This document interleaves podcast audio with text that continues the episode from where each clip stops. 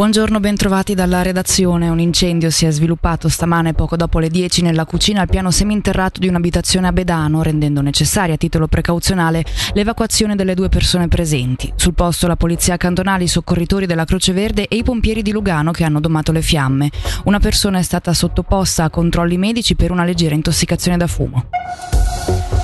Il Ticino è penalizzato nella perequazione finanziaria intercantonale, questo quanto afferma l'economista Sergio Rossi in un'intervista pubblic- pubblicata oggi da Le in cui sostiene però che difficilmente Consiglio di Stato e Deputazione ticinese alle Camere otterranno l'appoggio di altri cantoni.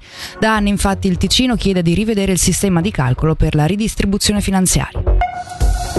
Veniamo ora alle elezioni comunali di aprile. In quasi tutti i comuni in cui le elezioni dei municipi sono tacite si riconfermano i sindaci uscenti. Si prospetta invece una chiamata alle urne per decidere il sindaco di Lavizzara e di Muzzano. Sentiamo il servizio di Nadia Lischer. Dell'elezione dei municipi avvenuta in modo tacito, quella per la poltrona di sindaco sarà invece combattuta a Lavizzara e Muzzano. Salvo ritiri nei prossimi giorni, nel comune dell'Alta Valle Maggia la sfida è tra l'uscente Gabriele Dazio e la neoeletta municipale Valentina Anzini. A Muzzano invece sono tre i nomi in corsa per il ruolo di sindaco. Ad essersi candidati entro il termine scaduto ieri sera sono l'uscente Verena Oxtrasser, il vice sindaco Dario Poretti e il municipale Sasha Kever. A Cerentina e Orselina invece i sindaci uscenti Silvano Leoni, che si è autosospeso nei giorni scorsi perché è finito sotto inchiesta per presunti illeciti, e Luca Paul passano il testimone rispettivamente a Claudio De Giovannini e Samantha Garbani Nerini, già vice sindaca.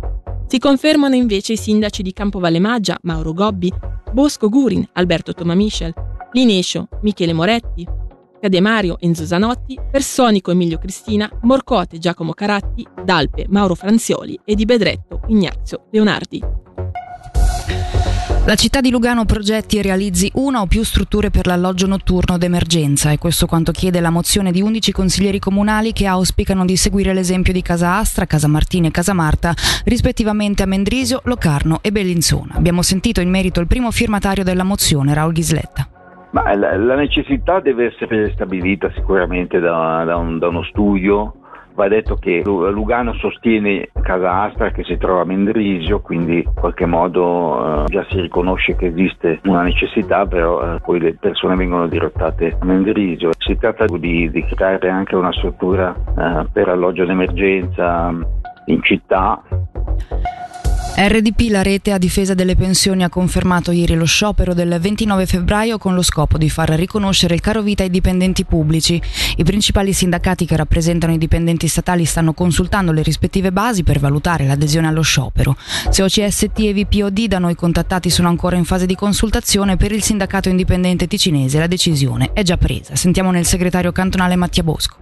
Quindi noi abbiamo già deciso di non aderire allo sciopero, ma di aderire alla mobilitazione. Il motivo è semplice, eh, riteniamo che i giochi per il, ehm, il caro vita siano stati chiusi in Parlamento.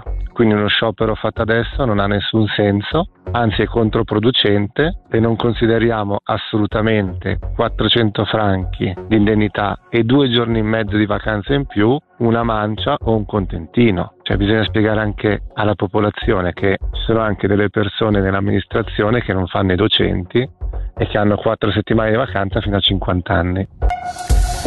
Due biciclette rubate nell'arco di una settimana a Locarno. La prima, un'e-bike, è stata sottratta dal garage di un hotel, la seconda dal parcheggio di una palazzina. La denuncia alla polizia ha permesso di rintracciare la bici elettrica a Chiasso su un treno diretto in Italia, mentre l'altra bici è stata ritrovata a Losone. I furti sono in aumento in Ticino, come spiega il commissario capo Arnaldo Alberio, responsabile della sezione reati contro il patrimonio della polizia cantonale.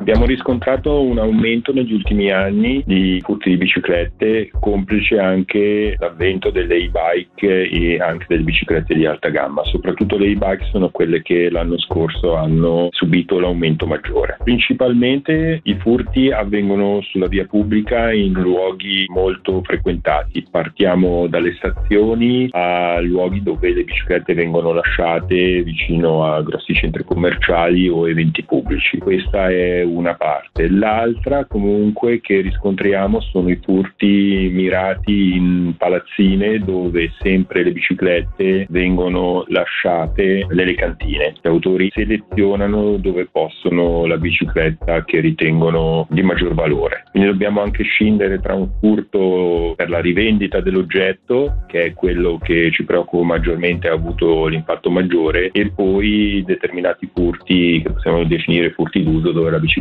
viene usata solo dall'autore per spostarsi in un posto all'altro. Ecco, in questo caso spesso vengono utilizzate rubate biciclette di scarso valore.